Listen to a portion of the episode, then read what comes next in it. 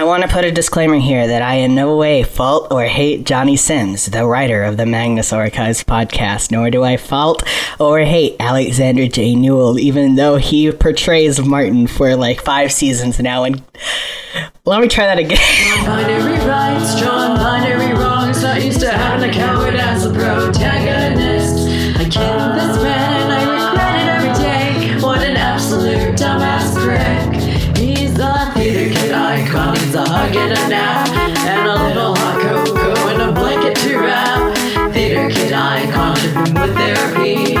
Therapy. Hello, welcome to Jonathan Sims Let's Die, a TMA Meta podcast about how and why. I'm Alexander. I use he, him pronouns, and by God, do I fucking hate that little man. Hey, I'm Noah. It rhymes with Noah. It also rhymes with Noah. I use he, him pronouns, and I love and would die for Jonathan Sims. And no, I'm not being held at gunpoint to say that. I'm Charisse, resident Melanie Kinney, um, and my pronouns are they, them. Um, and I am going to help present the 1005 reasons why Jonathan Sims needs to die. Um, I want to be clear that I in no way hate the actual real life person, Johnny Sims, because I am a normal person. Um, I. That's it. That's the end of my disclaimer. So, Noah. That's, that is yes, my name. I want to be stated here. This is my first time ever listening to the Magnus Ac- Magnus Archives. What was that guy's name with the bones? Good old Matt, the Bone Remover. Yep, that's him. Everything I know about the Magnus Archives is uh, what I've just listened to right now, um, and what I've picked up via Tumblr memes, and also just generally uh, existing in a space where some people around me like this. What is your takeaway on this episode? Um, first of all, this is this is like in a in a completely like non-specific to the actual content itself, but just to the to the making of it. I thought it was really interesting, especially like Johnny's Johnny's ability to go from like this researcher to the moment he begins reading, it automatically takes on a new life. It's it's like storytelling, and I thought that was really interesting. What did you think about this? Um, what is your opinion on this like statement giver? Like, what is your um? Well, first mistake was being a smoker. That's fair. Second mistake was walking home alone. Like, I'm sorry, but you don't do that. I don't know where the fuck you come from. Mm-hmm. Well, he's a man. Mm-hmm. Okay, fine. As a man, you just okay. Also, I I appreciate him for being nice enough to like acknowledge the person who asked. Cause like the, the person was like, "Can I have a cigarette or whatever?" And then the music got all spooky or something. And I appreciate him for just like saying, "I mean, sure, I guess," because that's like, okay, good. You're not a terrible person. How would you rate this statement giver's brain cells? Well, here's the thing. I think it fluctuates just over the course of the story. Like, I think the person had like maybe two brain cells before he got drunk. And then once he got drunk, he lost them both. But there's something incredibly sobering about nearly dying by falling down a hill, and I think that gave him back half a brain cell, which was enough for him to realize that this was fucking weird. I do like the fact that this man realized something was fucked up. No, I thought it was really interesting actually how um he and this girl apparently did the same thing, but for some reason, like the uh, whatever hand was behind it controlling the uh, the anglerfish um yanked it back into the alley as opposed to the girl who actually got a photo, and I'm wondering why that in particular was. Misogyny count. Two.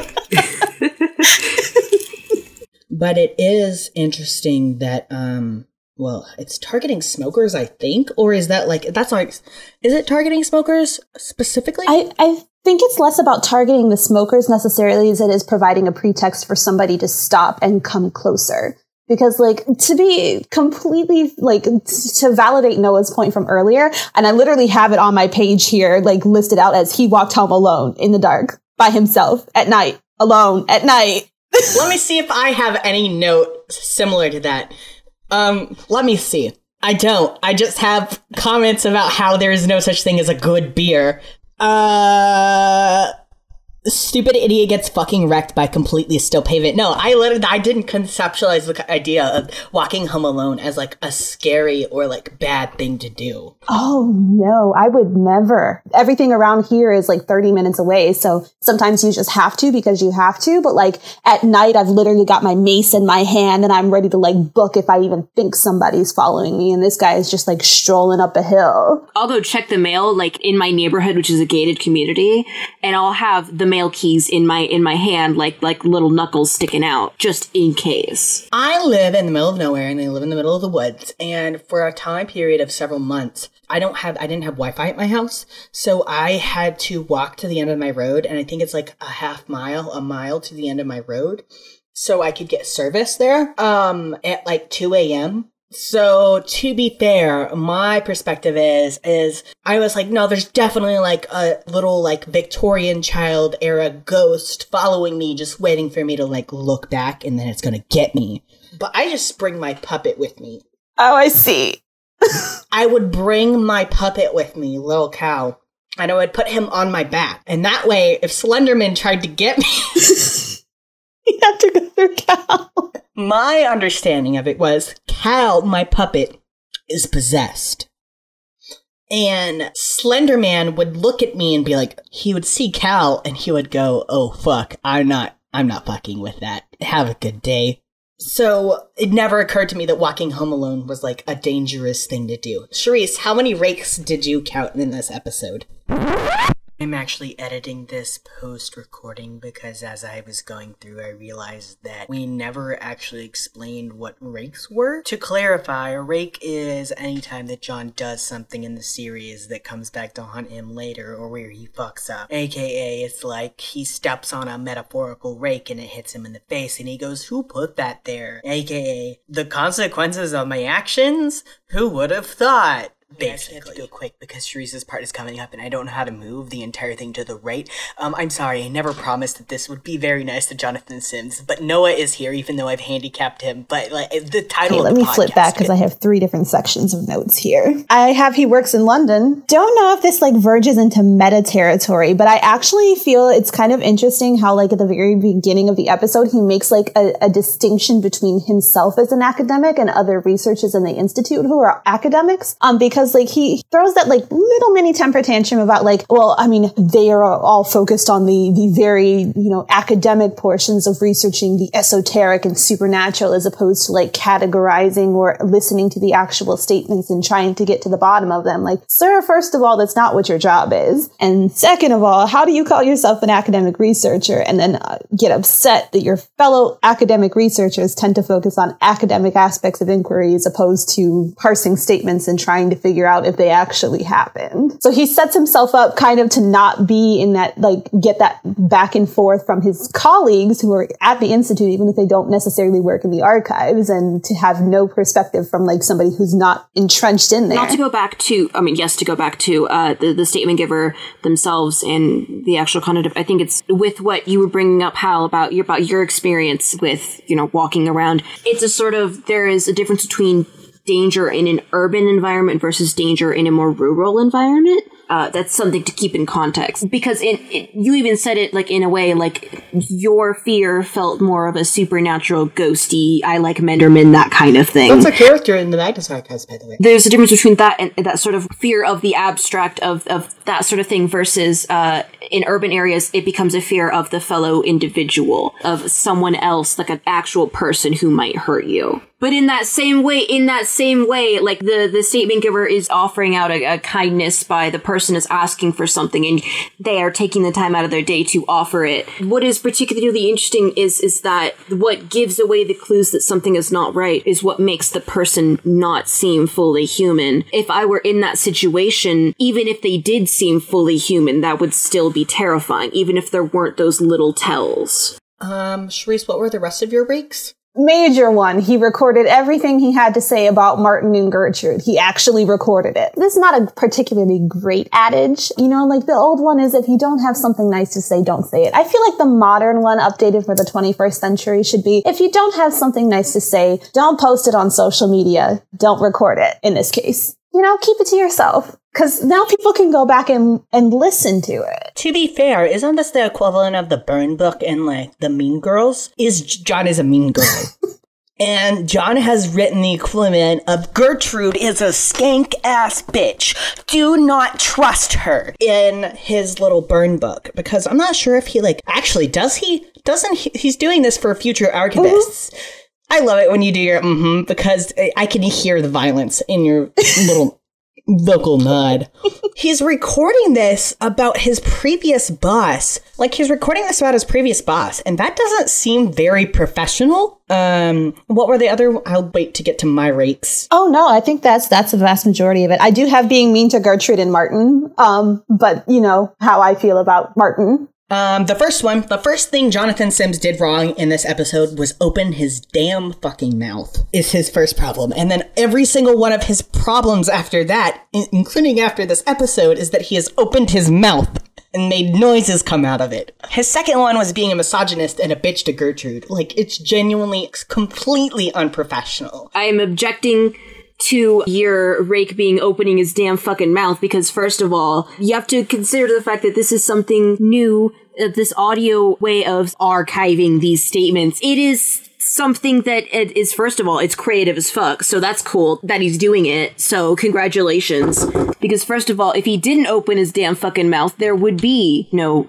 uh freaking podcast Okay, first of all, let's point out the fact that John recording the statements is ridiculous and does not. What, what you just have a bunch of cassette tapes that are your archive, and like the, you can't search this, and you can't search the contents of the tapes. So like you just see statement, blah blah blah blah, because they're already on paper. And second of all, Jonathan Sims is ableist because if you're hard of hearing or have auditory sensory processing disorder, you won't be able to understand it because you know that Jonathan Sims, the character, not the author, Jonathan Sims is probably not transcribing this. Oh, absolutely not. he's literally reading transcriptions you understand that right he is reading these statements Why is he reading them? Why is Jonathan Sims fucking reading these statements? They already exist. for the auditory form Ugh. It would make more sense to if you couldn't digitize them, like literally, and that's technically what an archivist is supposed to be doing is just archiving the statements and making it so that you have a filing system that actually works if you want to reference something. Get to that one. Yeah, we'll get to that. But um, literally, it would make more sense to if you couldn't digitize something, at least go through the statement, put down a couple keywords, you know, write that in your your filing system, actually physically file the documents, and then keep it pushing. Okay, look, the Watsonian versus Doylean explanation, not that I'm defending Jonathan Sims, is that, like, obviously he has to record them because otherwise there wouldn't be a fucking Right. podcast.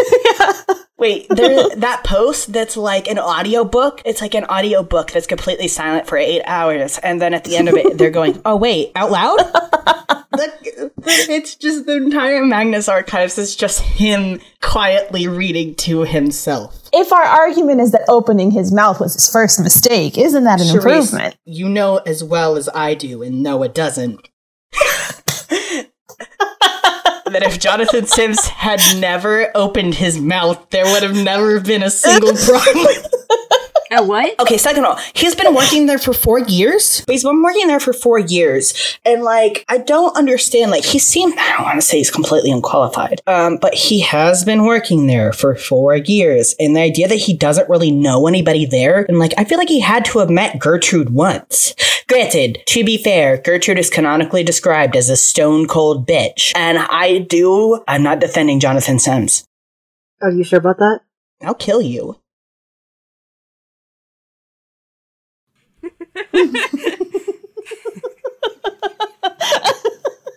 I feel. I think it's understandable that John met Gertrude exactly once and she made him cry. And this is why he hates her. She said something stupid. Well, not stupid. She said something correct. She like, she was like, she made him kill a spider. she was, she was looking at her list of employees and she was like, which one am I gonna fuck over today? And she was like, ooh, Jonathan Sims. Don't mind if I do. And she calls him into her office and she asks him to kill a spider for her because she knows how much it'll fuck with him. I I think I think you're right. I think she did something that made him cry, and I think now that the reason he's being so mean to her on tape is because she can't say anything back to him about it. fifth or sixth rake. I'll just count this later. Um, John being like, there's this strange picture. Probably nothing. I'll ignore this and pack it away and put it in a little jar and never open it until it literally kills me. Like, they literally have photo proof. And what was his, like, reasoning for not believing this? He literally doesn't have a rationale. He says it appears to be the same alleyway described in the statement that leads to Tron Square, but there doesn't seem to be anyone in the photograph. I'm I'm still stuck on him going L O L. the way that Jonathan Sims, she just goes L O L. I think I could go the rest of my life without hearing John say that again. What is your opinion on the follow up statement? First of all, photos can be doctored. Ah, I'm loving this already.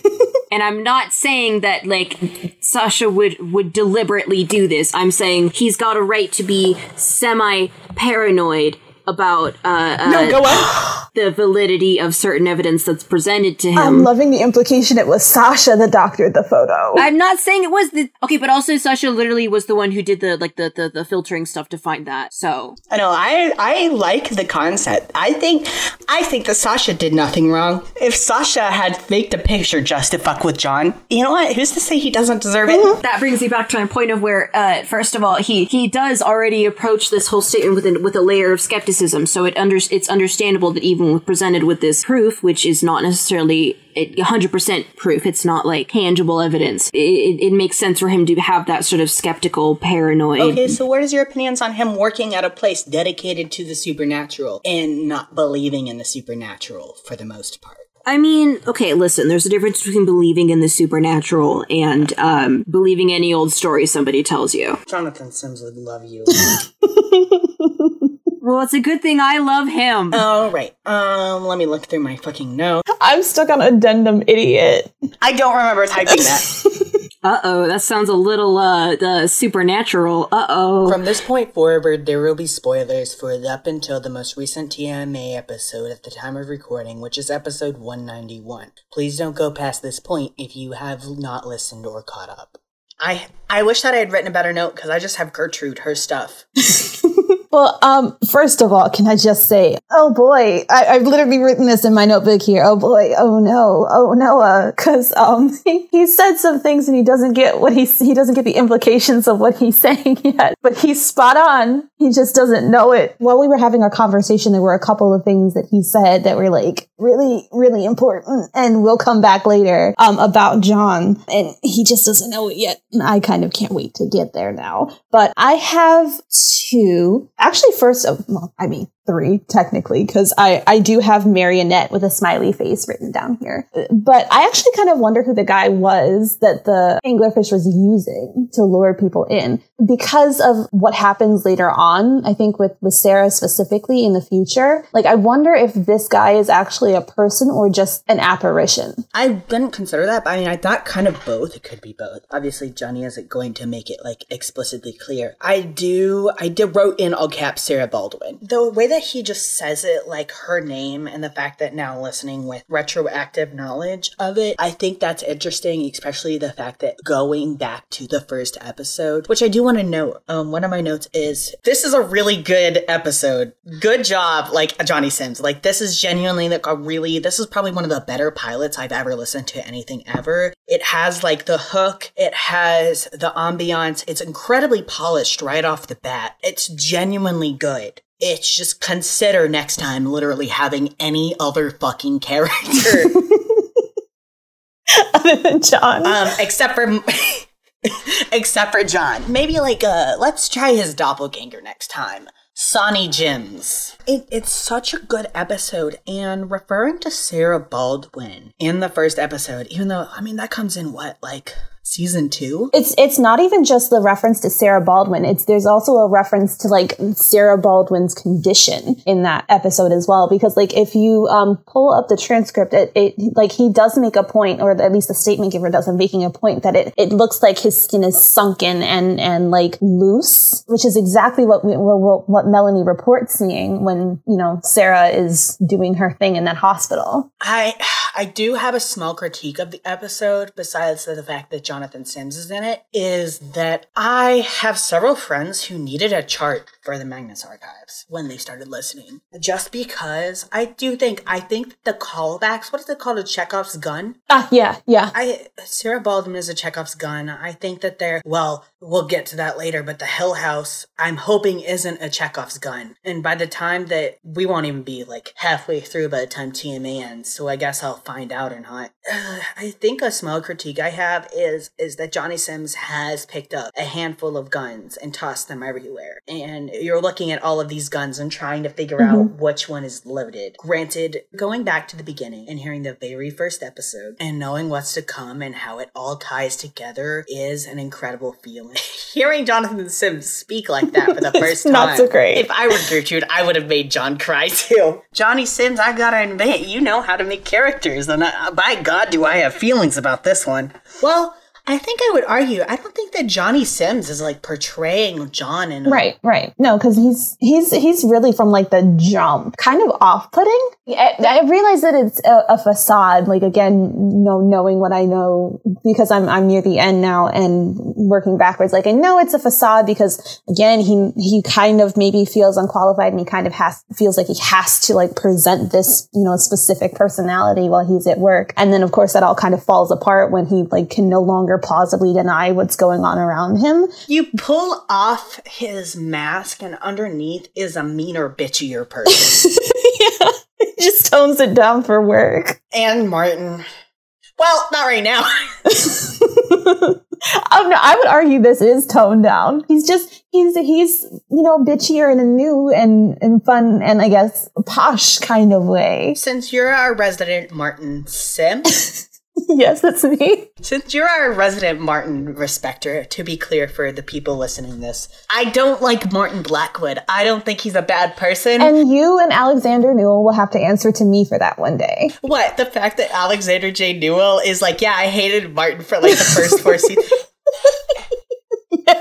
To be fair, Jonathan Sims also hated Martin for the first four seasons. Poor Charisse. Poor you. You have no one on your side. Not even the person who voiced I have literally no one coming to Martin's defense but me. But you know what? It's okay. It's fine. It's fine. I love him, and that's all that matters. Is it? Yes, it is. So, knowing what you know from this week's recent episode, what is your ideas about how it's going to go for Martin? Oh, it's going to go bad. Like, I mean, we've known that since the beginning, but it's going to go bad. Um, and I was actually talking with, with Antoinette, and I don't know necessarily that this ties into anything that happens in this so, episode, but my predictions are kind of, um, I'm going to use the, the professional expression, I guess, um, is that John himself is a linchpin. Like, I know they're going after Elias and they're, you know, going to try. Can you elaborate what you mean by linchpin? So he was kind of a focal point for everything that happened pre-change. Elias fixated on him as like the person who he would have Martin. But um, I think it's because John was a focal point for everything that happened pre-change and also like the catalyst for the change itself happening. Elias isn't the linchpin here. Like he's he's the person who orchestrated everything. He's a person who benefits from it because he orchestrated everything.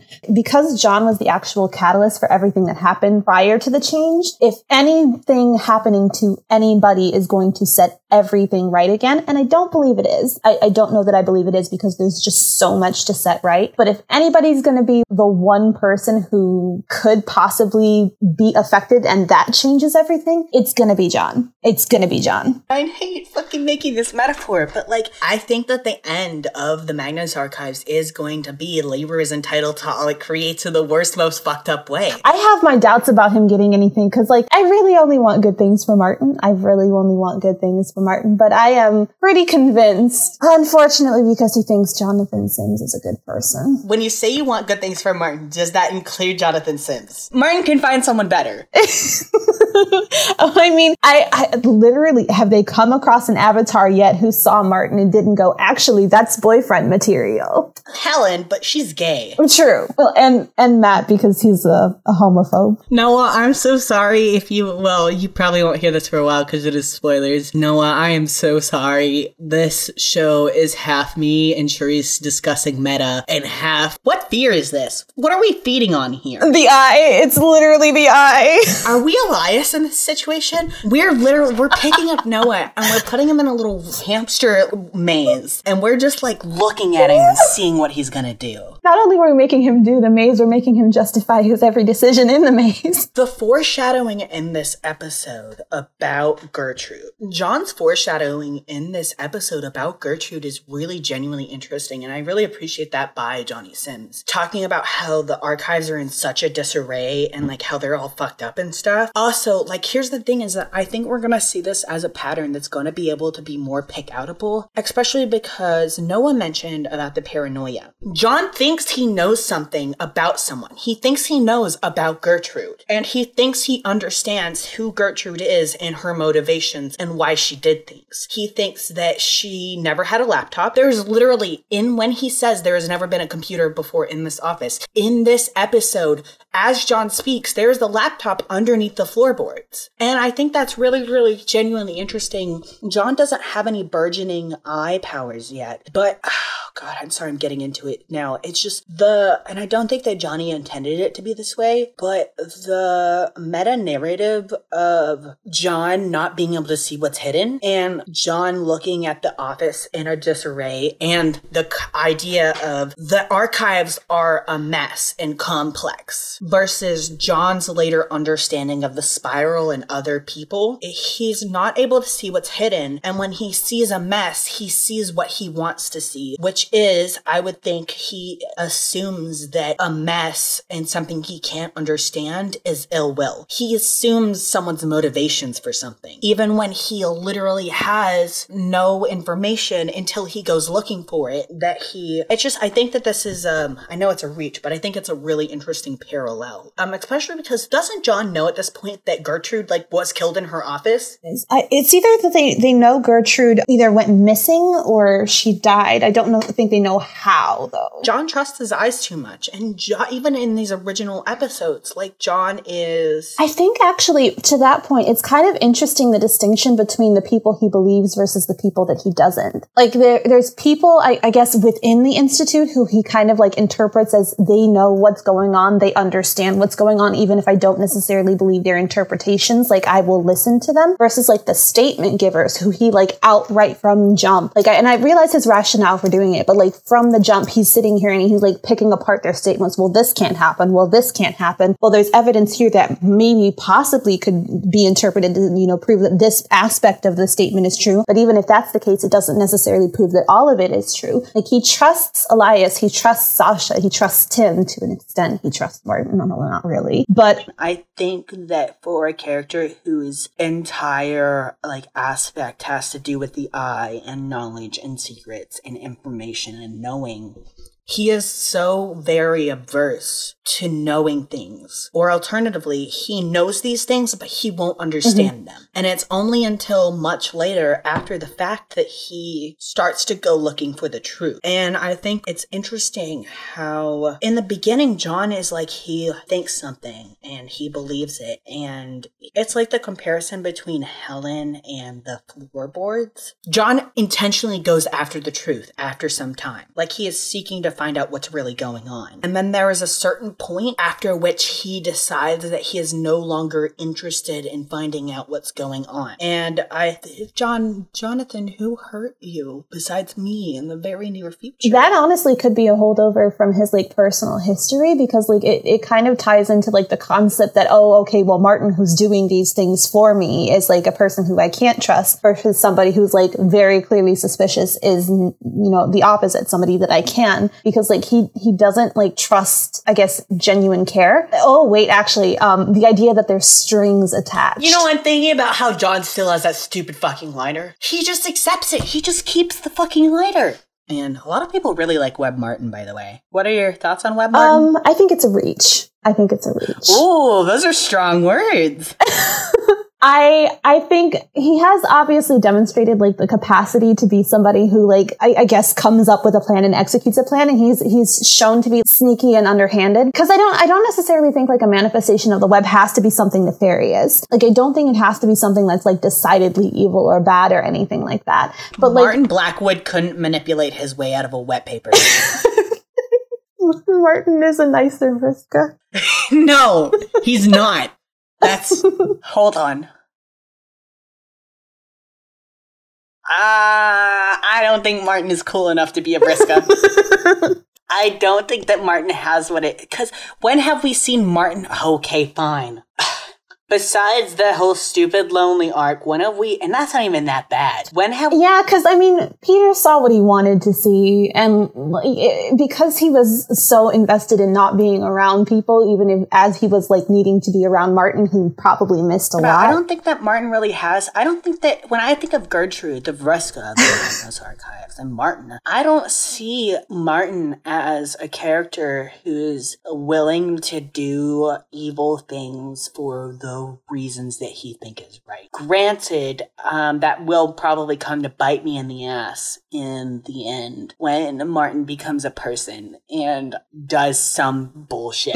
hmm Like when he started talking, like in that conversation with himself about possibly needing to kill John. I would like to go on record and say that Martin too is hot. Martin was always hot. N- no, not Martin. Martin 2. Ah, Martin, Martin too. There is no distinction here for me. They, they're always Yes, hot. there is. Oh, are are you gonna say that there's not a difference between? And I can't believe I'm saying this on my stupid meta podcast about TMA. the Momstuck archives. Listen. Oh, are you saying that there's no difference between Dirk and Hal? I just like the question that you posed me very, very much. Martin 2 is hot. Martin 1 is not. Just like how Redacted is hot and Redacted is not hot. We're not discussing which one is Jerk That's okay. I already know. I, I'm hearing what you're saying. I'm hearing what you're saying to me, and it's just, it's not getting through. I'm John How you here. could say- I was about to fucking say. I was literally about to say. You were just fucking. You're just jawning it up. You're letting. You're letting your stupid Martin loving brain get in the way analysis. of the fact. yes, look at it critically. And the critical I analysis, completely without any to. sarcasm whatsoever, is that Martin Blackwood is a bad character. I abjectly refuse to. Actually, I can't say that. I can't say that because, like, that's n- John is right there. I don't think that Martin Blackwood sucks. I think that he's an incredibly boring character at first, and I do not understand his drive. I don't know what you see It's in just- that man. It's just good. I don't know what to tell you. Uh, he's. This is about John, not. this is about John, not Martin. we just Martin Sims must. Oh, fuck. Yeah, yeah, yeah, yeah. No, you got it right. Yeah. Oh, you think that Martin would take Jonathan Sims' last week? I name? think he would think it's a completely romantic idea, so 100%. that's because he's he's a fucking simp.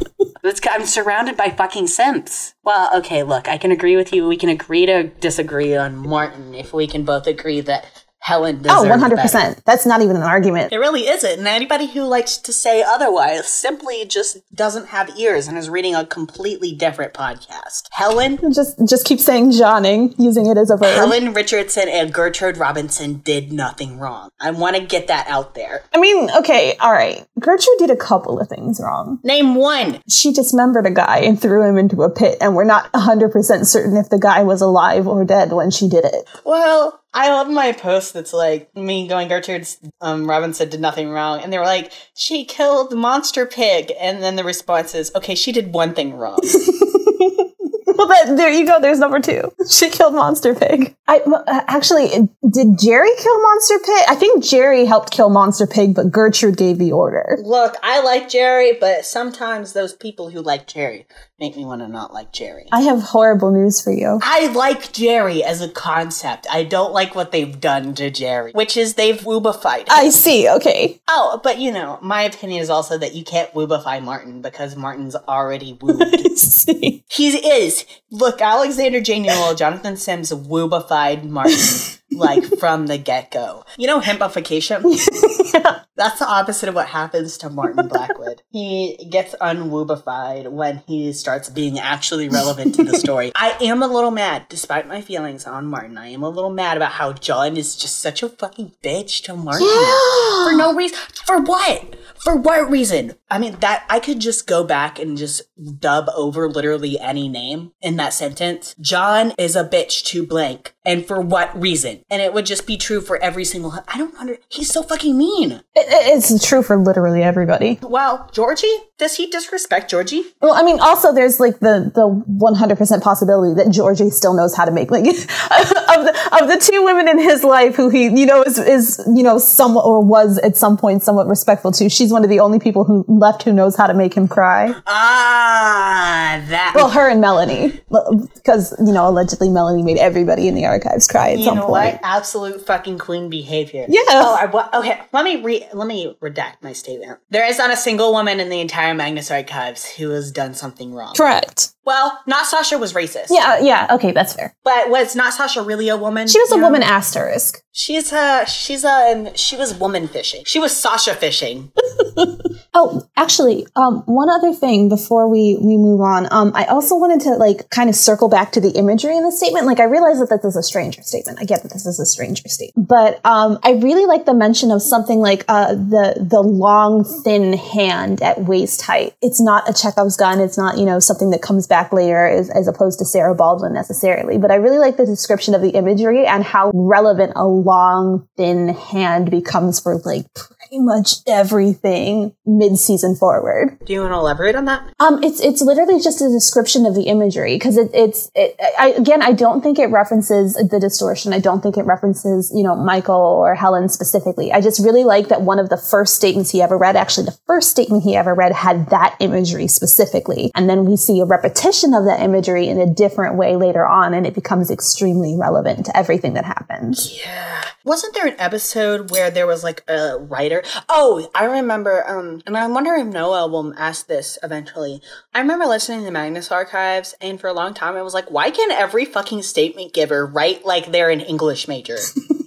I was like, how are these people so damn coherent? What the fuck? And then like, what is it? Um, the episode where John isn't there, Mm-hmm. Yeah. and he's like, I walked in, I saw a ghost. And they're like, what about the ghost? They're like, just, it was a ghost.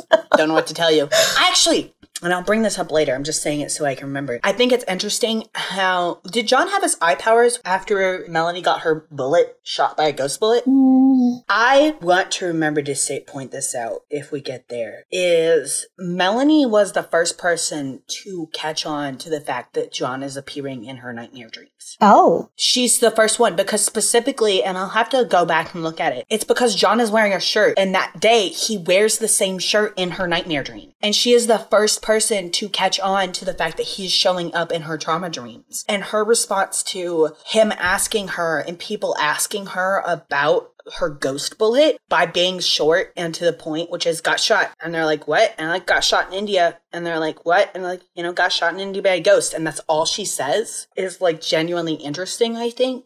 And I, uh, the narrative comparison of trying to sever that connection that the eye and the eye's power has over her versus what happens later. Yeah. Johnny, I'm so sorry that I think your horror podcast is the funniest fucking thing I've ever heard in my entire life. Like, can you imagine being a normal archivist employee in the break room sipping some coffee or whatever, and Melanie comes in there and sits down, and you're like, hey, and she's like, hey. Like you turn around and you're like making your coffee or whatever, and then you see her stab her fucking eyes. I like I like the concept of her having like the awl in her hand when she comes into the break room and just sitting it down on the table and staring at it for a few minutes. like, like they're hurriedly stirring their coffee as fast as they can so they can get the fuck out. Like, I don't want any. Well, okay, on the same note, an awl a fucking. Do you know what an awl looks like? Yeah, yeah, yeah. I'm gonna look this up again because it still drives me fucking insane that she chose that. That of all things. That of all things. That of all fucking things. And also the fact that she had to stab herself in the eye and then stab herself in the other eye. I would have just gotten two. and you know that this this fake mhm. archivist employee that we made up in the break knows that like has overheard like Melanie trying to kill Elias. And they see Melanie enter the room mm-hmm. and they hurry out of there because they don't want any fucking part of this entire thing. God, she really just did that with an awl. And then like a week later they hear she's in the hospital. Well, just, I mean, I think they would put you in the hospital if you stab both your eyes out, you know? And all, I do think it's so incredibly funny that um, she's like, Can you call the ambulance for me in five minutes? And John just lets her fucking go. he just lets her leave. Like, he doesn't think for one singular second to use his stupid little archivist powers to find out a non stabbing your eyes out way to do this. He just lets. I mean, Melanie had a way and she kept, or he kept stopping her. Did he? Did she? Yeah, her method was murder. Hot John writes, you're absolutely correct. People care a lot about his health. Theater kid icon needs a hug and a nap, and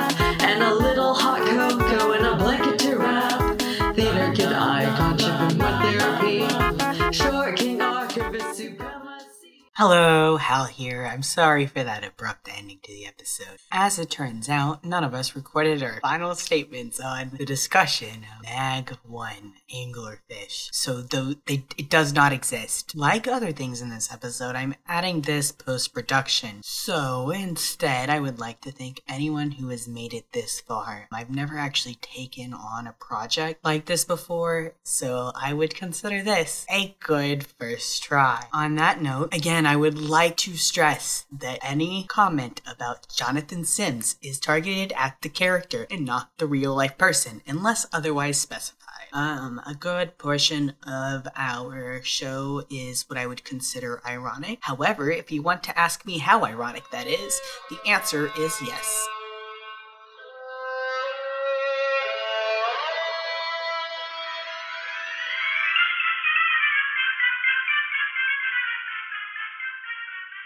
Jonathan Sims Must Die is a derivative, non canonical fan made project derived from the Magnus Archives, an original podcast which is created and distributed by Rusty Quill. Jonathan Sims Must Die is not endorsed by Rusty Quill and is distributed under a Creative Commons Attribution Non Commercial Share Alike 4.0 International license. Today's episode discussed was written and performed by Jonathan Sims. It was produced and directed by Alexander J. Newall. Today's episode was discussed by Dirk Strider, Noah Ortega, and Sharice Williams. It was produced, directed, and edited by Dirk Strider. Our theme song, Short King Archivist, was written, performed, and recorded by Bastard Hour, aka Elliot Lee.